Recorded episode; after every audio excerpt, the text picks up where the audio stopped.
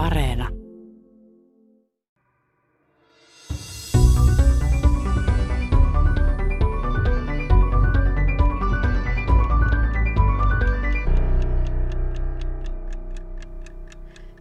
Shakki on kaikkea. Taidetta, tiedettä, urheilua. Näin totesi Sakin moninkertainen maailmanmestari Anatol Karpov aikoinaan. Tänään tutustumme Tiedeykkösessä Sakin ihmeelliseen maailmaan. Oppaanamme on kilpasakki ja yli 45 vuotta pelannut sakkimestari ja valmentaja, Suomen Shakkiliiton puheenjohtaja Asko Hentunen. Keskustelussamme selviää, että jos nykyisin haluaa kilpasakissa huipulle, vitsa on väännettävä todella nuorena. Maailman kärkeen kivutaan usein jo 14- tai 15-vuotiaana. Hentunen kertoo myös, miten shakkia pelaavat tietokoneet ovat kehittyneet. Hän on itse ohjelmistotekniikan diplomi-insinööri ja on aikoinaan kehittänyt myös shakkiohjelmia. Ohjelman loppupuolella kuulemme, miten Jyväskylän yliopiston tutkija, Shakista väitöskirjan tehnyt yliopistoopettaja Jorma Kyppö päätyi kehittämään ensin kolmiulotteisen ja myöhemmin moniulotteisen Shakin. Ja mitä tekemistä sillä voi olla esimerkiksi Lähi-idän kriisin kanssa? Keskustelemme Kypön kanssa myös shakkiin liittyvistä matemaattisista pulmista. Niitä voi yrittää ratkoa omaksi ilokseen tai vaikkapa kaverin kanssa kisaillen. Minä olen Mari Heikkilä.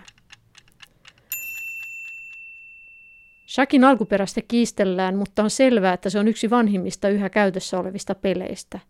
Sitä on jossain muodossa pelattu jo ennen ajanlaskun alkua. Yleisimmin lähtömaana pidetään Intia tai Persiaa. Eurooppaan peli saapui 700-800-luvulla arabialaisten tuomana ja vuoteen tuhat mennessä se oli levinnyt joka puolelle mannerta. Tänä päivänä vuosittain sadat miljoonat ihmiset ympäri maailmaa pelaavat shakkia. Suomen sakkiliitossa on noin 2000 aktiivista kilpapelaajaa ja lisäksi on yli toistakymmentä tuhatta silloin tällöin kilpailevaa pelaajaa. Arviolta 100 000 suomalaista pelaa sakkia harrastusmielessä. Tietokone on mullistanut sakin pelaamisen, sillä se tarjoaa paitsi hyvän harjoitteluvastuksen, myös tärkeitä tietokantoja, joista voi katsella aiempia pelejä ja ottaa oppia. Asko Hentunen kertoo tästä lisää. Jos aloittaa aivan alusta, kannattaa ensiksi pyytää jotakin vähän kokeneempaa pelaajaa kertomaan perusperiaatteet, koska, koska jos pelaa tietokoneet vasta ihan kylmiltään eikä osaa mitään, niin tietokone voittaa niin helposti, että turhautuu helposti. Eikä jos on tietty perusosaaminen, niin sen jälkeen tietokoneiden vastaan pelaaminen antaa sen mahdollisuuden opetella pelaamalla paljon asemia, paljon pelejä. Mutta sitten kun on kohtuullinen taito jo, niin tietokoneet on tuonut sen, että entistä nuorempana ollaan entistä parempia pelaajia. Ja nyt jo 15-vuotiaana, jolle se on ihan maailman huippua, niin sä oot jo vähän myöhässä. Et parhaat pelaajat on 12-vuotiaana noussut niin sanottu suurmestaritasolle, eli suurmestareiksi, joka on se korkein sakin arvonimi ennen maanmestaria. Mä kerron tämän yhden tarinan siitä, että miten Unkarissa, joka on yksi näistä sakin suurmaista, niin miten siellä asiaan suhtauduttiin vielä joitakin kymmeniä vuosia sitten oli semmoinen pelaaja kuin Peter Leko, joka vieläkin pelaa jonkin verran, mutta ei enää maailman huipulla. Parhaimmillaan oli kuitenkin viiden parhaan pelaajan joukossa. Peter Leko otettiin kymmenvuotiaana valmennuksiin. Hänellä oli kolme valmentajaa, joilla oli kuusi päivää viikossa valmennuksia. Eli kukin valmentaja kaksi tuntia joka päivä valmensi tietyistä asioista. Tämä poika ei käynyt koulua, vaan hänellä järjesti yksityisopetusta muuta, mutta, mutta kuusi tuntia päivässä, kuutena päivän viikossa, kolme eri valmentajaa Tätä tehtiin kaksi vuotta, 10-vuotiaasta, 12-vuotiaasta. Siinä vaiheessa vastaavat totesivat, että kyllä tästä tulee ihan maailmanluokan pelaaja. Ja 14-vuotiaana tämä olikin maailmanluokan pelaaja. Mutta neljä vuotta sitä jatkui tätä ja sen jälkeen se oli niin hyvä, että valmennuksesta ei ollut niin paljon hyötyä enää ja, ja valmennus lopetettiin. Tämän tarinan on kertonut tämä yksi näistä valmentajista itse, joka kävi Suomessa luennoimassa. Varmaan pitää paikkaansa, mutta se kertoo myös, että minkälainen panostus jossakin maissa ainakin aikaisemmin on ollut ja jossakin ehkä vieläkin ja miten tavallaan tämmöinen niin kuin mielellä lähtevä on vaikea nousta sinne maailman huipulle, koska jotkut valmentautuu todella perusteellisesti. Tämä on sinänsä poikkeuksellista, koska fyysisessä lajissa ei noin nuorena juurikaan voi ehkä voimistua lukuun ottamatta uintia. Ei välttämättä voi aloittaa näin, mutta sakissa voi aloittaa todella nuorena. Tämähän kuulostaa samanlaiselta kuin matematiikassahan on myös niin, että nuorena se vitsa väännetään. Eli tässä on samanlaisia matemaattisia taitoja, logiikkaa ja prosessointia tarvitaan, niin onko se se selitys, että minkä takia se nuorena vaan se prosessori tuolla aivoissa toimii niin tehokkaasti? Tämä on yleinen tavallaan harhakäsitys, että sakki ja matematiikka jollain tavalla liittyisi niin kiinteästikin yhteen, koska tavallaan ajatellaan, että sakki on loogista ja sitä kautta matematiikka tulee mukaan. Mutta itse asiassa maailman huippupelaajista suuri osa on muita kuin matemaatikkoja. Sakissa tarvitaan avaruudesta hahmottumiskykyä. Ja se korreloi hyvin paljon esimerkiksi musiikin, taiteen tai kielten kanssa. Eli monet näistä sakin huippupelaajista ovat hyvin kielitaitoisia ja oppii kieliä helposti. Avaruuden hahmottumiskyky on tosi tärkeä tavallaan ja sitten se joku musiikki tai taide korreloi sen kanssa paremmin. Eli tuon looginen ajattelu, pelkät matemaatikot ei ihan niin hyvin pärjää sakissa kuin tämmöiset taiteelliset henkilöt. Sitten tietysti, että miten, miksi nuorena paremmin on sen takia, että nuoren mieli on kuitenkin sen verran vielä puhdas, että sinne mahtuu paljon asioita aikuiset, jotka aloittavat aikuisempana eri asiajuttuja. Meillä on jo pää täynnä kaikenlaista turhaa asiaa. Nuorilla sitten niitä ei vielä ole. Jos sinne viedään sakkia, niin se vie sen tietyn osan siitä aivokapasiteetista, mutta samalla myöskin se on mahdollista, koska sitä kapasiteettia on nuorena tosi paljon. Nuoret on tottunut käyttämään tietokoneita, ne oppii käyttämään näitä tietoteknisiä välineitä, esimerkiksi tietokantoja, ohjelmia ja niin edelleen paljon nopeammin. Mä jaan tämmöisen näytön ohjelmasta, joka nimi on Chessbase. Tämä on ollut jo joskus 90-luvun loppupuolelta tämmöinen sakkitietokanta, johon on kerätty kaikki maailman tärkeät pelit. Ja tässä on nyt tämmöinen Megad-tietokanta vuodelta 2018. Tässä on yli 7 miljoonaa peliä. Siis 7 miljoonaa muiden ihmisten pelaamaa peliä, joita voi sitten niin kuin tutkia. Ja tota, tästä voi erilaisia hakea, esimerkiksi tietyn aseman tai tietyn siirron tai tietynlaisen jatkon tai niin edelleen. Tässä, on, tässä, tässä tietokannassa on pelejä vuodelta 1400 lähtien tai 1475. Eli ja sitten on Luseina, joka on yksi, yksi niin kuin kantaisia modernille sakille, Lopez, jonka mukaan nimetty yksi avauskin, eli espanjalainen peli, että vuodelta 1500 ja niin edelleen. Ja sitten siitä eteenpäin, ja tämä keskittyy uusimpiin, ja täällä on uusimmat on tässä vuodelta 2017, koska tämä on 2018 tietokanta. Tähän jatkuvasti lisätään pelejä, kaikki tärkeimmät turnaukset tulee tänne ja niin edelleen. Eli täältä sitten voidaan esimerkiksi valita peli ja, ja tutkia sitä peliä. Niin kuin tässä nyt on, tässä näkyy tällainen yksi, yksittäinen peli, joka on kahden naispelaajan pelaama ja Murmanskissa 2017. Mistä ne on saatu ne 1400-luvun pelit sit tietoon? Ne on kirjattu jonnekin. Sit. Joo, ne on, ne on kirjoittanut kirjoja. Esimerkiksi tämä tämmöinen espanjalainen piispa Rai Lopez 1500-luvulla kirjoitti kirjan teoksen Josakista – samoin kuin Lucena, joka oli vähän aikaisemmin jo 1400-luvun lopulla, kirjoitti pienen kirjasen käsin ilmeisesti, joita on säilynyt kuitenkin sitten. Eli niin, ne ovat nyt tarkastellut sakin, sakin sääntöjä tai tämmöisiä niin, niin sanottua teoriaa jo silloin. Kuinka paljon, siis käydäänkö näitä ihan, käykö ihan näitä läpi siis, näitä pelejä? Käyn, käyn läpi, miten ne on pelannut. Sitten mulla on tässä, niin näkyy tässä näytössä tämmöinen kipitseri, pelaava peliohjelma, joka kertoo, mikä on paras siitä tässä asemassa ja mitä tämä aseman niin kuin arvio on. Se arvio on aika tarkka, että esimerkiksi tässä on 8,59 ja käytännössä täysin voittava asema valkealle. Se on, jos se on miinusmerkki, niin silloin se on mustalle parempi. Ja se kertoo myös, mikä on paras jatko. Myös tässä tapauksessa Tornin syötti toi, toi Ratsun täältä ja sen jälkeen kertoo, että okei, ja mustan paras siirto on tuo, ja sitten, sitten tapahtuu sitä ja tätä. Eli tässä mä käyn läpi niin kuin ennen kuin mä valmistun, valmistun vastaan vastaan, mä katson, mitä vastaan on pelannut, ja sitten mitä me itse pelaan, ja sitten mä, sitten mä haen tämmöisiä vastaavia pelejä, jotka, joita joku muu, pääosin hyvät pelaajat on pelanneet, ja, ja sitten sillä tavalla. Eli tämä Sakkin valmistautuminen matseja ja varten on tällaista tietokannan käsittelyä. Eli tämä selittää sen, että minkä takia sitten kun tietokoneet kehittyy, aikoinaan riittävästi, niin sitten se kapasiteetti vaan yksinkertaisesti tietokoneella on näissä tietokannoissa, että se pystyy nopeasti hakemaan niistä tietokannaista sen aseman ja sitten löytää sen parhaimman siirron sieltä sitten. Joo, no se on yksi tapa. Tietokannat on yksi tapa ja tietysti koneet käyttää sitä, mutta itse asiassa pelaavat ohjelmat on kehittynyt niin voimakkaasti, että nyt jo kännykäohjelmat voittaa maanmestarit. Eli ne yksinkertaisesti kännyköidenkin teho on, on sama luokkaa kuin joku isojen tietokoneiden joitakin kymmeniä vuosia sitten. Ja ensimmäiset pelaavat kunnon ohjelmat oli 90-luvun puolivälissä, jolloin ensimmäisen kerran järjestettiin otteluita, jossa sakkiohjelma pelasi maailmanmestaria vastaan ja ensimmäisen maailmanmestari voitti, ja toinen meni tasa, ja kolmannen maailmanmestari jo hävisi. Mä muistan itsekin sen, kun siitä oli kovasti, puhuttiin silloin 90-luvulla, että milloin se tapahtuu, että milloin tietokone voittaa ihmisen. Ja sitä jännitettiin kovasti. Ja sitten loppujen lopuksi 1997 sitten tämä tietokone voitti sitten ihmisen. Mutta sä oot itse myös pelannut tätä Deep Blue-tietokonetta vastaan, joka... Kerrotko vähän siitä? Joo, pitää paikkaansa jo. Eli, eli 90-luvun alkupuolella, 93 tai 4, IBM otti haltuunsa tällaisen Deep Thought-nimisen sakkipelaavan ohjelman ja sovitti sen omille minitietokoneille, jossa oli lisäprosessoreita. Ja tällainen tota, se valmistautui pelaamaan maailmanmestaris vastaan ottelu, joka taisi tapahtui joka kerran 96 taisi olla.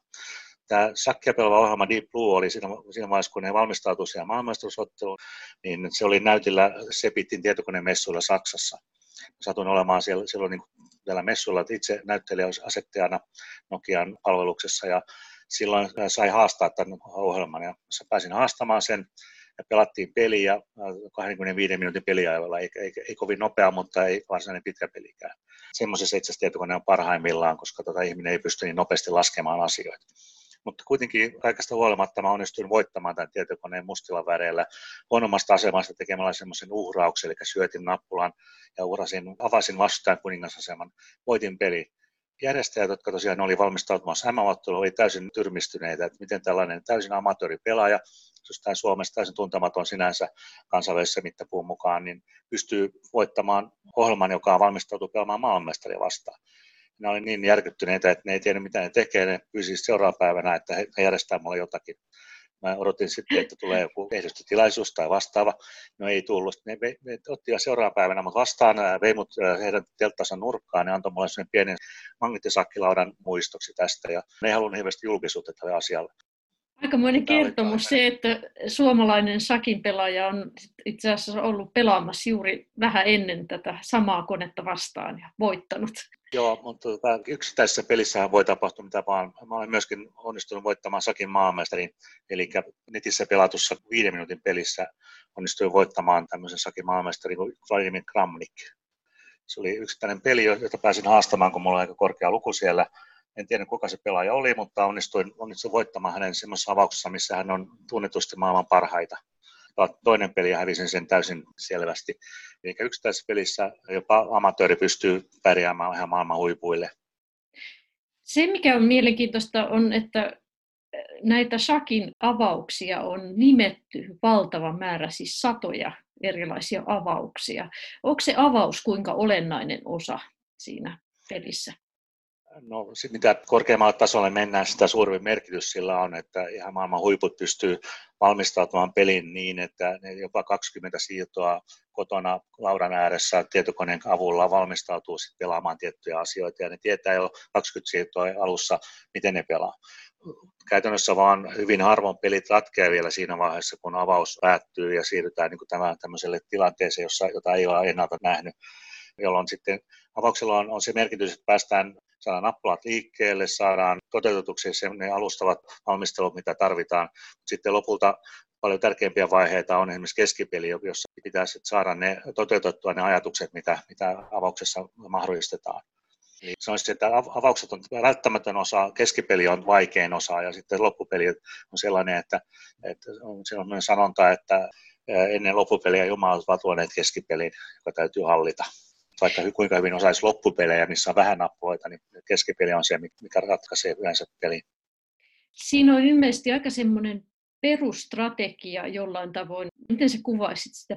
Avauksessa perustrategia on se, että saadaan omat serit, lähetit, ratsut, tornit kuningatartiin ja hyville paikoille ja kuningas turvaan. Ja kuningas halutaan turvaa mahdollisimman nopeasti yleensä.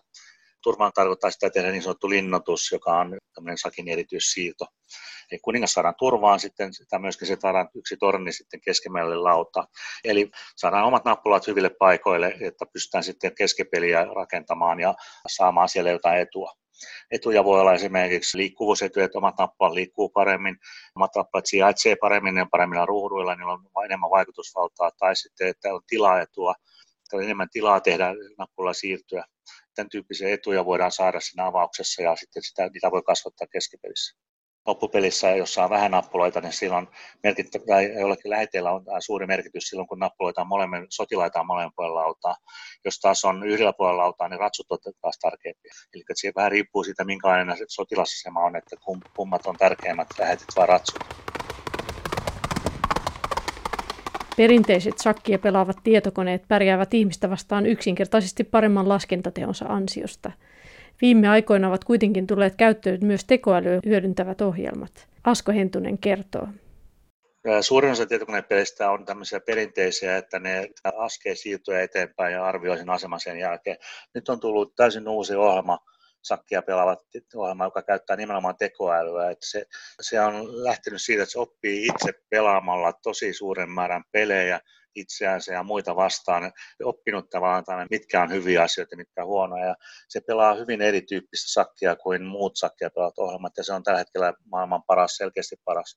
Jopa sakin maailmestari Carlsen on ottanut oppia tästä tekoälyllä pelaavasta sakkiohjelmasta.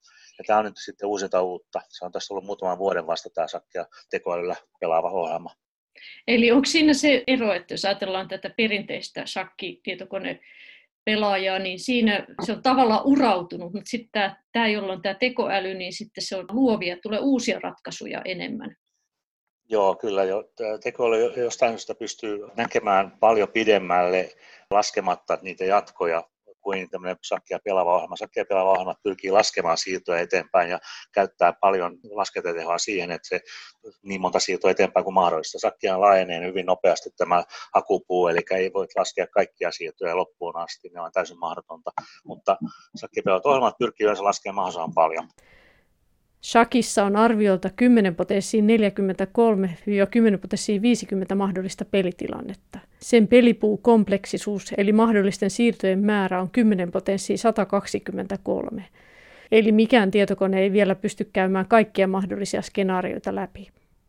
Tekoälyohjelma taas toimii ihan eri periaatteella. Se ei pyri laskemaan välttämättä kaikkea. Se tekee kokeiluja pelaamalla eteenpäin sitä asemaa ja sitten sen perusteella päättää, miten mennään eteenpäin, ja se oppii samalla itse siitä asemasta koko ajan lisää. Että tavallaan se sakkipelaava ohjelma normaalisti käyttää ennalta määriteltyjä algoritmia, pelitapoja ja niin edelleen. Tekoäly käyttävä ohjelma oppii koko ajan lisää sitä, siitä, kun se laskee eteenpäin tai laskee niitä jatkoja ja pelaa itseään vastaan tavallaan niitä jatkoja eteenpäin. Et se on niin täysin erityyppinen lähestymistapa tähän asiaan. Itse ohjelmoinut tosiaan sakkitietokoneita ja sakkiohjelmia aikanaan teknisessä korkeakoulussa ja sinun tehtävänä oli, oli just määritellä tällaista, millä tavalla arvioida aseman paremmin, mutta toiselle kun päästään muutama siirron päähän eteenpäin lasketaan, niin mikä se asema on, onko se parempi valkealle, onko se mustalle, miksi se on parempi. Ja näitä algoritmia, niin kuin tyypillisesti sakkeipelaat ohjelmat yrittää kehittää mahdollisimman pitkälle, ja on onnistunutkin siinä tosi hyvin. Mutta tämä tekoälyä käyttävä ohjelma ei laske samalla tavalla sitä asiaa. Se, se, se pelaa täysin erityyppisesti, ja se on hämmentänyt kyllä nyt hyvin paljon kaikkia huippupelaajia, myöskin niitä muiden ohjelmien tekijöitä, jotka perinteisellä tavalla pyrkii ratkaisemaan tätä ongelmaa. Miten muuten nettisakissa estetään sitten se, että sitähän voisi käyttää tietokonetta apuna, luntata lainausmerkeissä, eli pyytää tietokonetta laskemaan se tilanne. Hyvä kysymys. Hyvä kysymys. Seuraava kysymys. Eli ei tietenkään helposti mitenkään. On tietysti sellaisia jotain ohjelmia, jotka voidaan asentaa koneelle, jotka sen näkee valvoo, tai voidaan määrätä, että asetetaan esimerkiksi kamera päälle, joka kuvaa sitä pelitilannetta tämmöisiä on suunniteltu, jos kun Sakkiliitto ryhtyy järjestämään netissä, vaikka jos korona pitkittyy, niin ihan virallisiakin turnauksia, niin niihin täytyy jotain tällaista rakentaa. Eli esimerkiksi vaikka, että täytyy olla kamera kuvaamassa sitä valtaa pelitilannetta.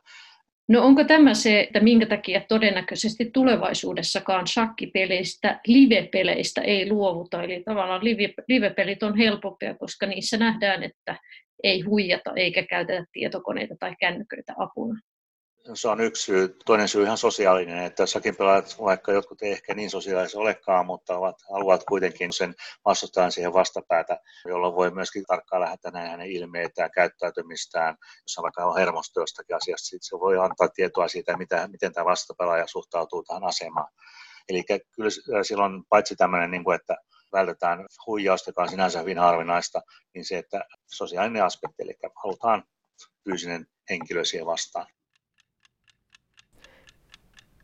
Shakkikilpailuissa säännöstellään ajankäyttöä, jotta pelit eivät jatkuisi loputtomiin.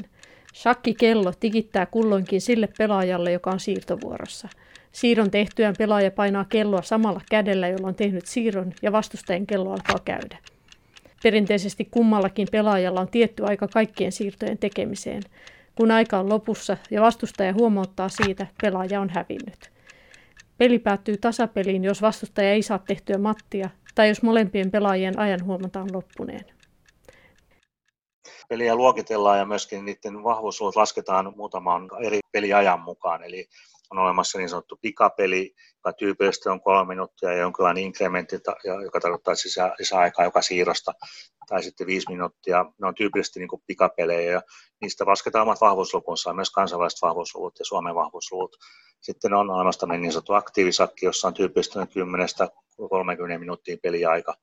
Ja sitten on sitten tämmöinen varsinainen turnaussakki, kilpausakki, niin sanottu pitkä peli, jossa tyypillisesti on vähintään tunti, mutta tyypillisesti puolitoista 12 kaksi tuntia ensimmäiseen 40 siirtoja, sen jälkeen voi olla lisäaikaa. Ja sitten voi saada joka siirrosta lisää aikaa. No onko se niin, että tässäkin shakin pelaajat erikoistuu? Jotkut on pikamatkoilla ja jotkut on maratonareita vai miten se menee? No joo, arvostus on tietysti sellainen, että tämä pitkän pelin arvostus on selvästi korkeampi, koska se on paljon vaativampaa ja siinä oikeasti niin pelataan hyvin koko ajan, niin hyvin kuin pelaajat osaa. Itse olen pikasakin, lähes ammattilainen, pelaan tosi paljon pikapeliä ja olen pelannut sitä nuoruudesta lähtien. On eniten kilpailupelejä Suomessa yli 4000, mutta tota, saadakseen arvostusta, niin pitkän pelin pelaaminen on se, mitä kannattaa harrastaa ja mitä nämä kärkipelaajat harrastaa lähes kaikki kärkipelaajat on hyviä myös näissä muissa pelimuodoissa. Että on lähinnä poikkeus, että joku, jos joku hyvä pitkän pelin pelaaja ei ole myös hyvä pikasakin pelaaja. Mä olen muuten voittanut pikasakin Suomen mestaruuden, mutta ollut pitkänsäkin Suomen mestaruuskilpailussa parhaimmillaan hopealla, samoin kuin aktiivisakin kilpailussa hopealla. Eli kaikki on harrastanut ihan huipputasolla, mutta pitkän peliturnauksessa nyt menee vaikka pelaamaan SMS, niin ei ole mitään mahdollisuutta pärjätä näitä nuoria, nuorempia vastaan. Shakista on sen perinteisen muodon lisäksi syntynyt monenlaisia muunnoksia. Yksi tunnetuimmista on Shakin entisen maailmanmestarin Bobby Fischerin muoto, Fischer Random, jossa upseereiden asema takariville arvotaan ennen ottelua. Tarkoitus on sillä tavoin vähentää avausteorian merkitystä, eli pelaaja ei voi suunnitella siirtojen kulkua etukäteen. Joo, se on muodostunut tämmöiseksi ihan kilpailulajiksi viime aikoina. Myöskin järjestettiin semmoinen ihan huipputurnaus, missä maailmanmestari muun muassa osallistui. Eli siinä tosiaan niin käytetään ihan sakkilautaa, sakkinappuloita ja kaikki sotilaat on normaali paikoillaan, mutta sitten ne upseerit siellä takariveillä kummallakin arvotaan niiden paikkoja ja ne lasetaan tietysti symmetrisesti sitten kummallekin puolelle. Tämä johtaa siihen, että tämmöiseen ei voi valmistautua, vaan se asema voi olla ihan minkä tyyppinen tahansa sen jälkeen, kun sitä aletaan pelaamaan ja nappulat voi olla ihan missä vaan, jolloin ei voida valmistautua millään tavalla, ei pysty etukäteen tutkimaan avauksia tai muuta, ja se joka pelistä muodostuu hyvin, hyvin persoonallinen. Tämä on yksi syy, miksi siitä on saavuttanut suosiota, että siinä ei tavallaan se ennakkotiedolla ole paljon merkitystä. Mutta sitten kun se ruvetaan pelaamaan, niin loppujen lopuksi kuitenkin ne, jotka ymmärtää nappulojen liikkumiseen, mihin kannattaa sijoittaa nappulansa, pärjäävät paremmin. Että loppujen lopuksi sille ei suurta merkitystä, että maailmanmestari nyt sattui häviämään tämän yhden ison turnauksen ja jäi toiseksi hävitessään loppuottelussa, mutta käytännössä huippupelaat oli huippupelejä siinäkin. Eli tämä on semmoinen versio, joka on niin sanotusti sakkipiirien hyväksymä. Kyllä sitä käytetään. Jo tämä turnaus oli ihan maailman sakkijoiden järjestämä kilpailu muistaakseni. Joka tapauksessa tämä on ihan sallittu pelimuoto. Sitä ei turnauksessa ole pelattu vielä juurikaan, mutta silloin täällä on, täällä on pelataan myös netissä ja ei joitakin turnauksia on kaiketi järjestetty. Mutta tämä saattaa tulla yleistymään. Shakkia voidaan pelata myös sokkona, eli näkemättä nappuloita, tai simultaanisakkina, jossa yksi pelaaja pelaa useaa vastustajaa vastaan. Tai edelliset tyylit voidaan myös yhdistää ja pelata sokko simultaanina. Simultaanisakki ja sokkosakki on hauskaa harrastelua, ne ei ole virallisia kilpailumuotoja. Simultaania pelataan niin, että, että hyvä pelaaja pelaa vähän huonompia pelaajia vastaan, montaa pelaajaa vastaan, kiertäen laudalta toiselle, eikä siinä voi olla 10-20 vastustaja. Juuri tämmöinen tilaisuus järjestettiin jos helmikuussa, yksi suomalainen asianaja toimisto järjesti tämmöisen simultaan, jossa pyysi latvialaista maailman huippupelaajaa pelaamaan nuoria vastaan tämmöisen simultaani. Tätä pelaaja pelasi jokaisen pelin, hän voitti jokaisen pelin, mutta, mutta siinä oli välillä vähän vaikeuksia. Eikä siinä se idea on siinä, että kun simultaanissa yksittäinen pelaaja, joka pelaa siellä sitä simultaanin pitäjää vastaan, niin hänellä on käytettävissä aika paljon aikaa. Simultaanin pitäjä tulee laudalle, tekee päätöksen hyvin nopeasti ja sitten siirtyy seuraavalle laudalle. Että hänen täytyy olla hyvä pelaaja sen takia, että hän pystyisi nopeasti tekemään päätöksiä kustakin asemasta jotenkin ajatellaan, että sokkosakki voisi olla vaikeata, mutta itse asiassa hyvälle pelaajalle, semmoiselle kilpapelaajalle, joka on kohtuullisen hyvä kerhopelaaja tai vastaava, niin hän pystyy pelaamaan yhden pelin ihan yhtä hyvin kuin näkisi Laura. Sakkilauta on oikeasti vaan tapa välittää siirto. Mä itse pelannut esimerkiksi kolmeen pelaajaa vastaan, eikä siinä ole mitään vaikeuksia muistaa niitä asemia, kolme asemaa päässä yhtä aikaa. On järjestetty jopa sellaisia näytöksiä, jossa on 50 pelaajaa vastaan joku pelannut sokkona. Maailman sakkiet on kieltänyt tällaista, koska ne on liian rasittavia aivoille. Mutta sokkosakki sinänsä ei ole niin vaikea hyvälle pelaajalle. Edellisten lisäksi on iso joukko perinteisestä sakista poikkeavia pelivariantteja. Esimerkiksi tehtävä sakissa on löydettävä ratkaisu johonkin tiettyyn pulmatilanteeseen. Satusakissa voi puolestaan olla erikoisia ja eri tavoin liikkuvia nappuloita. Myös pelaajien määrä voi olla erilainen. Vuonna 2002 julkaistiin Sakin versio, jossa on mukana kolmas pelaaja, YK, jolla on kahdeksan tamminappulaa, rauhanturvaajaa. Niitä ei voida lyödä, eivätkä ne voi lyödä muita, mutta YK-pelaajan tavoitteena on saada nappulat siirrettyä niin, että peli ei pääse jatkumaan. Tehtävä sakki tarkoittaa sitä, että laaditaan sakkilaudalle sakkinappuloista asema, joka sisältää jonkun vaikkapa matin jostakin kahdessa siirrossa tai kolmessa siirrossa. Yleensä ne asemat on hyvin monimutkaisia ja niissä on joku tietty teema, että, että jos tämä nappula siirtyy, sen paikalle pitäisi siirtyä joku toinen nappula ja tehdä matti, jolloin tämä on ihan oma niin kuin, tämmöinen sakkitehtävä sinänsä. Sitten yksi tämmöinen muoto tämmöinen sakkitehtävistä on tämmöinen niin sanottu satusakki, jossa on eri, erilaisia lisänappuloita, semmoisen heinäsirkka, joka hyppii tietyllä tavalla eri tavalla kuin mikään muu nappula, normaali nappula sakkilaudalla. Sitten, sitten on tällaisia esimerkiksi joka, nappula, joka siirtyy kuten hevonen, mutta vähän pidempi, pidempi jalka, toinen jalka, että se menee vähän pidemmälle eteenpäin. Että, että siinä on niin kuin, ja, ja tämmöinen taksi, joka on tämä väärinpäin käännetty kuningatar ja niin edelleen. Tämmöisiä ää, luodaan uusia nappuloita, joilla on vähän erilaisia ominaisuuksia, että saadaan siitä hyvin tämmöisiä erityyppisiä tehtäviä tehtäväratkaisussa Suomihan on pärjännyt todella hyvin, että Suomessa on henkilökohtaisia maailmanmestareita ollut ja myöskin joukkuekilpailussa on pärjätty Suomi, Suomi pärjännyt hyvin. Nyt on viime aikoina puhuttu siitä, että kun nämä tietokonepelaajat, jotka pelaa ammattimaisesti, niin he tienaa ihan valtaisia summia. Niin miten Sakissa rahaa liikkuu? No, oikeastaan Sakissa liikkuu aika vähän rahaa. Se on käytännössä ihan maailman 10-20 parasta pelaajaa tienaa oikeasti hyvin. Heillä on satoja tuhansien tienestit ehkäpä urallaan. Maailmanmestari tietysti tienaa selvästi enemmän, koska se on luokkaa miljoonaa niiden palkkiot, mutta hyvin harvat pääsee edes, edes pelaamaan maailmanmestaria vastaan. Eli ihan maailman huiput parikymmentä pelaajaa pelienä oikein hyvin. Seuraavat noin parisataa pärjää kohtuullisesti suuri osa näistä pelaajista on Itä-Euroopan maista, jossa kustannus on myös matalampi, että he pystyvät vähemmällä tulemaan toimeen. Avoimessa kilpailussa palkinnot voi olla muutama tuhat, tuhat euroa voittajalle ja niin edelleen. Aika paljon pienempi kuin näissä videopeleissä, mistä sitten uutisoidaan. Joo, ehdottomasti. Joo, ja videopeleissäkin itse asiassa tota, ne pelirahat pelattu, kerätään osanottajilta. Sakissa taas pelaaminen on todella halpaa ja sitä kautta niin kun ei kerry rahaa myöskään. Suomessa on ollut ehkä pari pelaajaa, jotka on pelannut ammatikseen. Yksi on niin Heikki Westerinen, täytti juuri 75 vuotta. Hän alle 20-vuotiaana hän valmistuu yliopistossa tutkinut matematiikasta, mutta sen jälkeen keskittyi täysin sakkiin. Sitten toinen pelaaja, joka on tiennyt sakilla, on Tomi Nybek, on tällä hetkellä Suomen paras pelaaja. Hän pelaa edelleenkin Bundesliigassa, eli Sakin tämmöisessä ammattilaissarjassa Saksassa, jossa maksetaan pelaajille palkkioita. Hän pelaa kakkosliigassa siellä tällä hetkellä, mutta hänkin hommasi itselleen oma ammatin, hän on itse asiassa peliohjelmoija. Bundesliigassa, eli siis täälläkin on ihan samalla lailla sitten joukkueita vai miten? Kaikissa maissa on jonkinlainen joukkueliiga ja joissakin maissa se on ihan ammattilaisliiga, esimerkiksi Ranskassa, Espanjassa ja Saksassa se on semmoinen vähän poikkeuksellinen tilanne, että siellä saksalaiset jalkapalloseurat, niillä on sakkijoukkue. Esimerkiksi Bayern Münchenillä on sakkijoukkue, joka pelaa Sakin Bundesliigaa. Eli sillä on vastaavallinen liiga kuin jalkapallossa silloin sakissa. Ja se on täysin ammattilaisliiga, siellä pelaa, kaikki maailman parhaat pelaajat pelaa siellä. Jossakin joukkueessa aina, ja, ja tota, ne saa pahaa siitä että pelaamisestaan, ja, ja tota, siellä on aika suuri tämä, tota, tämä Sakin arvostus Saksassa. Sinä olet ollut mukana myös tämmöisessä tutkimuksessa. Professori Pertti Saariluoma tutki aikoinaan sakinpelaajien ajattelua, niin kerrotko vähän, mitä hän havaitsi?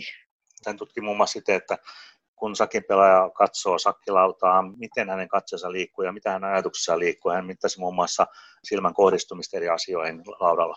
Ja sitten hän asetti laudalle sellaisia asemia, jotka olivat tyypillisiä sakkiasemia, ja sitten sitten sellaisia, mistä ei ole tyypillisiä, ehkä nappautta mihin sikin sokin. Ja hän havaitsi esimerkiksi sellaisia asioita, että hyvä sakin pelaaja ja tämmöinen vähän huonompi sakin pelaaja, se ei poikkea siitä, että kuinka monta siirtoa lasketaan.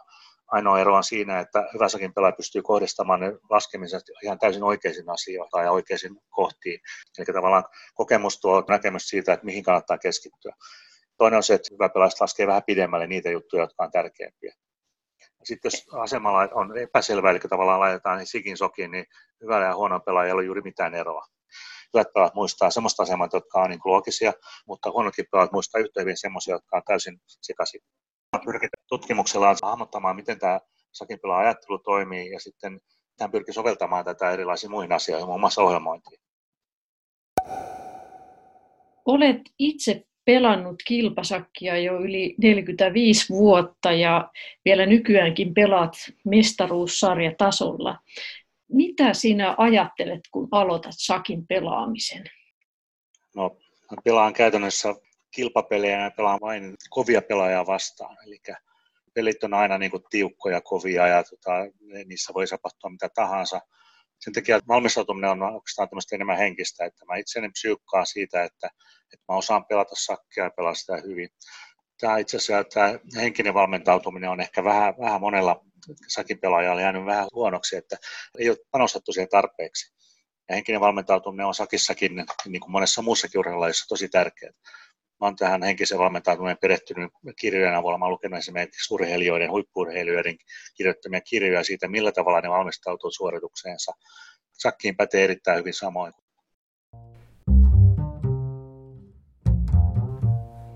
Tässä vaiheessa saamme langan päähän Jorma Kypön, joka on kehittänyt moniulotteisen sakkipelin. Ajatus lähti liikkeelle aikoinaan hieman sattumalta, kun Kyppö pohti ratsun kierto-ongelmaa. Se on klassinen matemaattinen ongelma, jossa pohditaan, miten ratsua voidaan liikuttaa laudalla niin, että se käy jokaisessa ruudussa kerran ja vain kerran. Kyppö alkoi tutkimustensa myötä pohtia myös sakkilaudan muodostumista. No itse asiassa on aika pitkä evoluutiossa taustalla. Mä joskus aikana itse mietin, miksi ratsu liikkuu niin oudolla tavalla sakkilaudalla, poikkeavasti kuin muut nappulat. Ja mä rupesin järkeilemään sitä matematiikan pohjalta ja mä päädyin semmoiseen lopputulokseen, että muinaisena aikana ratsu piti keksiä, koska se täytti ne sakkilaudaan ne ruudut, mihin muut nappulat ei päässeet. Ja sitten kun mä jatkoin sitä miettimistä eteenpäin, mä päädyin niin matemaattisesta pohjalta käsitykseen, että sakkis on olla neljän pelaajan peli. Ja aikanaan tämä Saturanga oli neljän pelaajan peli, ja jotkut historian tutkijat arvelivat, että se oli se sakin esimuoto, vaikka sitä ei ole mitenkään todistettu. Ja tämä vei mun kiinnostuksen tähän näin. Sitten oli muutamia vuosia myöhemmin, me ratkottiin sen amerikkalaisen professorin Frank Aranin kanssa tätä ratsun liikeongelmaa. Ja mä ajattelin, että kokeilla sitten tämä lautaan, että kun, se, kun mä päädyin sen neljän pelaajan peliin, että jos mä olisin ollut muinaisessa Intiassa, jos mä olisin keksinyt peliin, mä olisin hiekkarannalla pitänyt jonkinlaista ruudut. Mä päädyin, että voi tehdä kolme erilaisia ruutuja, että voidaan määrittää nappuloiden liikkeet, ja ne oli kuusi kulmio, kolmio ja neljä. Sitten siinä kuuskulmion pohjalle mä kokeilin rakentaa pelin samalla tavalla kuin sakki on rakentunut, ja siitä syntyi kolmen pelaajan sakki. Eikä tämä semmoinen spin-off ihan niin kuin vahingossa. Mä tein sitä pelilauan ja parin naapurin kanssa sitä vähän pelattiin ja muutti hiukan sääntöjä ja korjattiin hiukan. Se oli niin hyvä peli, että ne vei sen kotiinsa. Ja tota, se sitten unohtui mulla pöytälaatikkoon. Ja meidän työpaikalla oli 90 lopulla yksi kaveri kopiokoneella. Ja se sanoi mulle, että hei Jorma, että eikö sullahan on semmoinen kolmen pelaajan sakki? Joo, se on siellä mulla laatikossa. Tiedät sä, että tuolla on tällä hetkellä innovaatiokilpailu teknologiakeskuksessa. Että sinne voi lähettää ideoita. Mä sitä, ai enpä tiennyt, että milloin se on päättynyt. No se alkoi puoli vuotta sitten, se loppuu tänään tunnin kuluttua. No mä sitten ajattelin, että aha, no mä sitten soitin sinne teknologiakeskukseen ja kysyin, että mulla tämmöinen idea, että pystyykö tuohon enää osallistumaan. Että joo, että skannaa vaan se säännöt tänne näin. Mä skannasin sen sinne ja ne palkittiin, se tuli kuusi palkittu innovaatiota. Mä olin ainoa, mikä ei ollut mikään tutkimusryhmä, vaan yksittäinen henkilö. Ja sitten kaikki julkisuus kohdistui tähän kolmen sakkiin. Lehtimiehet halusivat haastatella, mutta tuli puheluita kesken palkintojaan. Se oli ainoa idea, mitä muutkin ihmiset tajusivat, koska se oli sakkia. Olet tehnyt sitten väitöskirjankin sitten Shakin pelusta ja tästä moniulotteisesta Shakista, niin miten se sitten eteni tästä siihen saakka? No, täytyy taas hypätä pari askelta taaksepäin. Kun me oltiin saatu se ensimmäinen versio sitä pelistä valmiiksi, niin kaveri tuli synkän näköisen innovaatiotoimisto, että hetkinen, täältä löytyi patentti, joka on samanlainen. Ja Kanadassa se kun Dervega oli tehnyt pelin, joka oli oikeasti ihan samanlainen henkilö, mitä mä en koskaan ennen kuulee, enkä tiedä yhtään mitään siitä. Ja ne oli tehty vielä samana vuonna. Ja silloin se rupesi niin jäynäämään mua vähän sen, että hetki, ei tämä voi jäädä tähän näin. Mä rupesin miettimään sitä asiaa eteenpäin.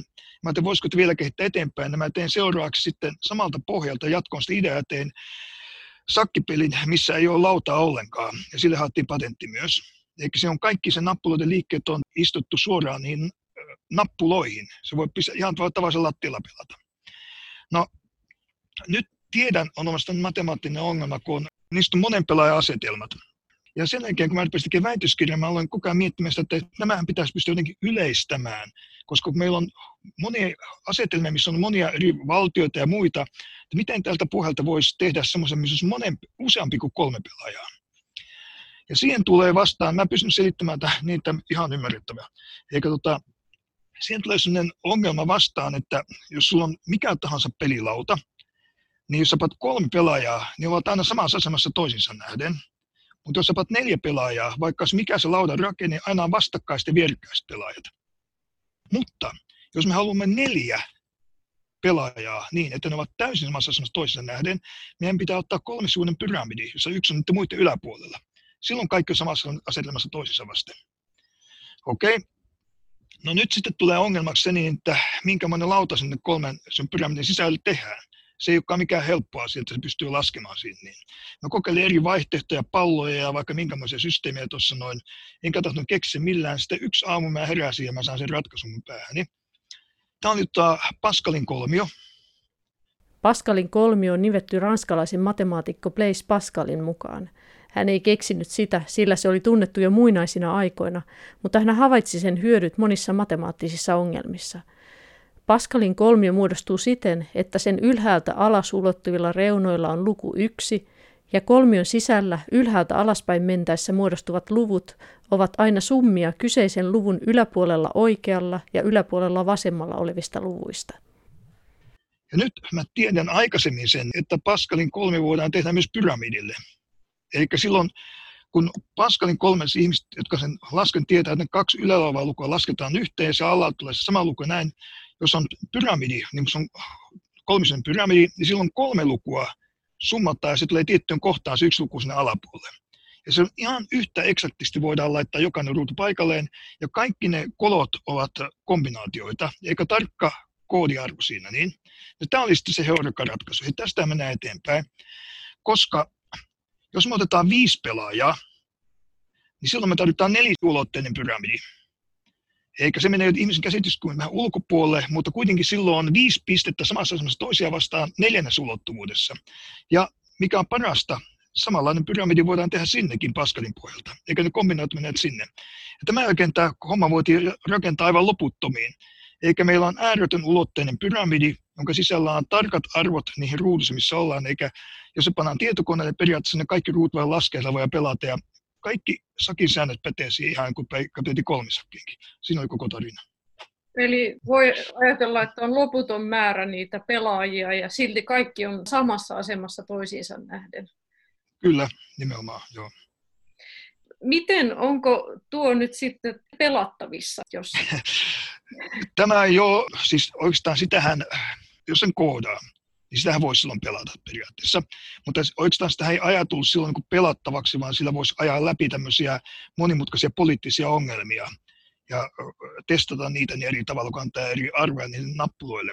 Toki nykyisillä laitteilla, kun on näitä hienoja älykännyköitä, niin voitaisiin tehdä tämmöinen, missä käännellään konetta ja muuta ja, ja tuota, voidaan siirrellä näitä näitä. Periaatteessa kun on siellä ne liikkeet, niin sä tuskin pystyt sitä hahmottamaan siinä, miten liikkuu, mutta sä voisit kuitenkin määrätä, mihin joku liikkuu. Se menee se vähän vaikeaksi pelata käytännössä. Siinä pitäisi olla aika hyvä semmoinen kolmiulotteinen hahmottamiskyky, jos neljästään pelataan, mutta sitten sit se menee aika mahdottomaksi, jos pelaajia on vielä enemmän. Sitten ei enää niin. kenenkään käsityskyky riitä varmaan semmoiseen. Joo, neliulotteissa varsinkin ja viisulotteissa. Mutta tota, niin kuin mä sanoin, niin on, tällä voidaan simuloida erilaisia poliittisia tilanteita esimerkiksi ja katsoa, ajaa läpi eri tilanteita ja katsoa, miten ne toimii. Eli minkälaiseen tätä voisi ajatella, että tämä olisi niin mallinnus tietyssä mielessä jostain tilanteesta? Aika monenlaiseen. Aika monenlaisiin monen pelaa asettamatta liittyy myös sääarviointia ja kaikkiin tämmöisiin asioihin. Ja sitten jos katsotaan joku tämmöinen maanläheinen konkreettinen asia, voitaisiin kuvitella joku Esimerkiksi nyt vaikka tämä lähi tilanne, missä on ollut nämä isisit sun muut ja turkit ja periset ja muut. Annetaan jokainen on yksi pelaaja ja sitten katsotaan niiden vahvuudet. Esimerkiksi kun on erilaisia nappuloita, kuningattaria, ratsuja ja muita, se voidaan sitten arvottaa ne sinne ja sitten pistää ne pelaamaan ja katsotaan mitä tapahtuu. Tämä voisi, niin kuin, voisi tällä tavalla siis vaikka kuvitella tehtävän. Mitä jos ajatellaan, palataan vähän siihen perussakkilautaan, niin siihenkin liittyen on sitten kehitetty matemaattisia ongelmia, eli on näitä ratsun polkuongelmia, ja niin miten ne on sitten syntyneet, ne ongelmat? Onko joku vaan saanut idean, että tässä on sopiva pulma ratkaistavaksi? Mä luulen, että se on juuri näin, että joku on saanut idea, että se on sopiva pulma, mutta nämä sakkilaudalla olevat ongelmat, ne on universaaleja, eikä ne soveltu moniin muihin asioihin. Nämä kaksi klassista on tietysti, just sanoit, että ratsun polku, ja sitten tuota toinen on tämä domination, eli tämä hallitsevuusluku ja sitä niin kuin riippumattomuusluku, ne on käänteisiä asiat toisille. Eli klassinen on niistä kahdeksan kuningattaren ongelmat, millä tavalla kahdeksan kuningatarta voidaan sijoittaa sakkilaudalle, niin että ne eivät uhkaa toisiaan. Kahdeksan kuningattaren ongelmaa ovat tutkineet monet kuuluisat matemaatikot, kuten Johan Gauss ja Edward Lucas, ja sitä käytetään algoritmiikan esimerkkitapauksena. Sille on olemassa 92 ratkaisua.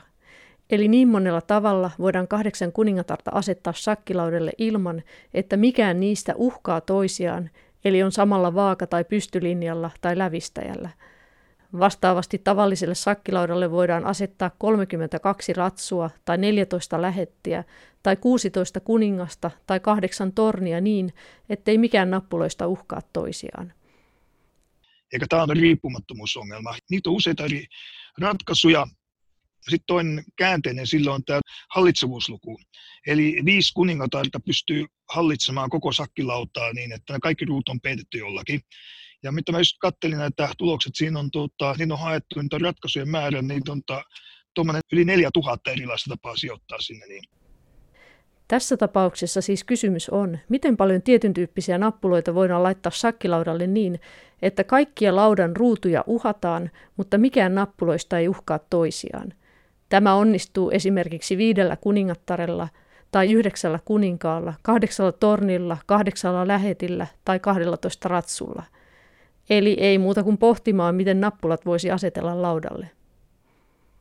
No nyt tietysti helposti tavallisesti ihmiset ajattelee, että tämä on hauska leikkiä vaan sakkinappuloilla, mutta nämä liittyy hyvin moniin asioihin, nämä tietoverkkoihin ja tämmöisiä näihin asioihin, kun nämä, nämä on siis sovellettavissa näihin eri paikkoihin. Eli tavallaan voisi ajatella, että shakkilauta on vähän niin tämmöinen koealusta ja sitten siitä voisi tietyssä mielessä, kun on näitä matemaattisia ongelmia kehitetty, niin pystyy laajentamaan, esimerkiksi koskemaan jotain pintarakenteita tai jotain vastaavia, mitä kaikkea. Joo, tuo on aika hyvä vertaus. Tämä sakkilautahan on tavallaan niin kuin tämmöinen tosin kuin koekenttä.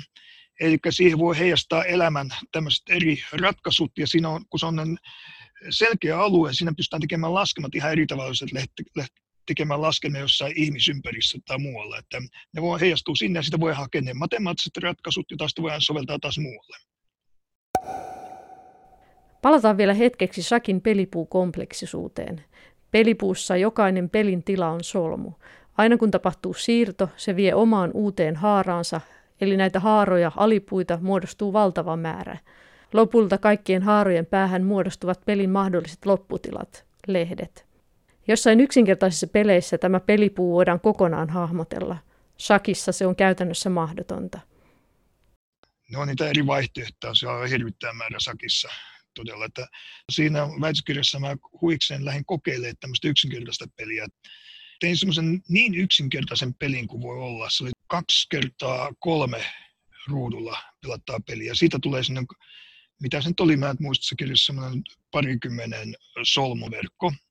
No sitten mä otin yhden pykälän lisää, se eli kolme kertaa kolme kokoinen puu, ja siinä on käytetty sakkinappuloiden tämmöisiä variaatioita sinne, niin ja se puu on niin valtava iso, niin että mä pitää lopettaa kesken sen rakentaminen sitä aikana, että se pääsisi niin kuin sulleen puolen väliin. Se, koska siinä tulee niitä, tarvittaa semmoista pelipuuta, että otetaan kaikki vaihtoehdot mukaan, joka ikinen vaihtoehto, ja sitten loputon määrä. Että, mutta se on mielenkiintoista, vaikka sakki on oikeasti niin laaja monimutkainen peli, kaikki kaikkiaan, niin onhan vielä monimutkaisempia. Esimerkiksi Go-pelissä on vielä vaikeampia vaihtoehtoja.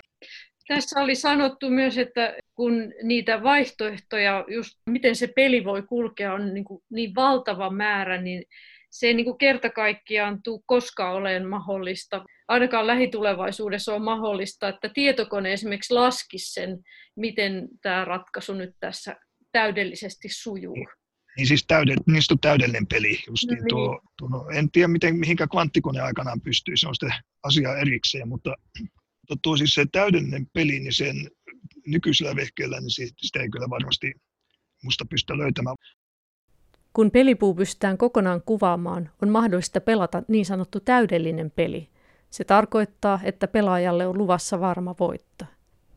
Siis on tämmöisiä erilaisia pelejä, sanotaan hyvin yksinkertaisia, kun vetää vaikka viivoja taululle ja sitten voidaan sanoa, että kun kaksi pelaajaa aloittaa, että jos aloittaa pelaaja tietyllä siirrolla, voittaa aina. Tämä itse kaikkein helpointa ymmärtää, joka katsoo jätkän sakkia. Jätkän sakissa on myös tämmöinen tietty siirtotapa, kun lähtee, niin siinä voittaa aina. No kerro ja, nyt se. no se riippuu kuinka iso jätkän sakki se sitten on oikein näin, siinä, mutta siinä tulee se tietty vaihe tuossa aina, milloin tulee, että se on täydellinen peli.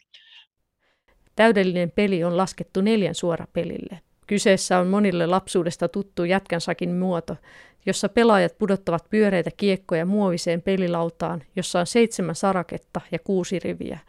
Pelaajan tavoitteena on saada itselleen neljän suora joko pysty- tai vaakasuunnassa tai poikittain. Huom, nyt seuraa juonen paljastus, eli älä kuuntele, jos haluat pelata peliä vielä viattomasti. Neljän suora peli on nimittäin ratkaistu. Täydellinen peli syntyy, eli varma voitto on käsissä, kun pelin aloittaa keskimmäisestä sarakkeesta. Jos pelin aloittaa keskimmäisen sarakkeen viereisestä, syntyy tasapeli. Jos aloittaja lähtee kulmasta, toinen pelaaja voittaa.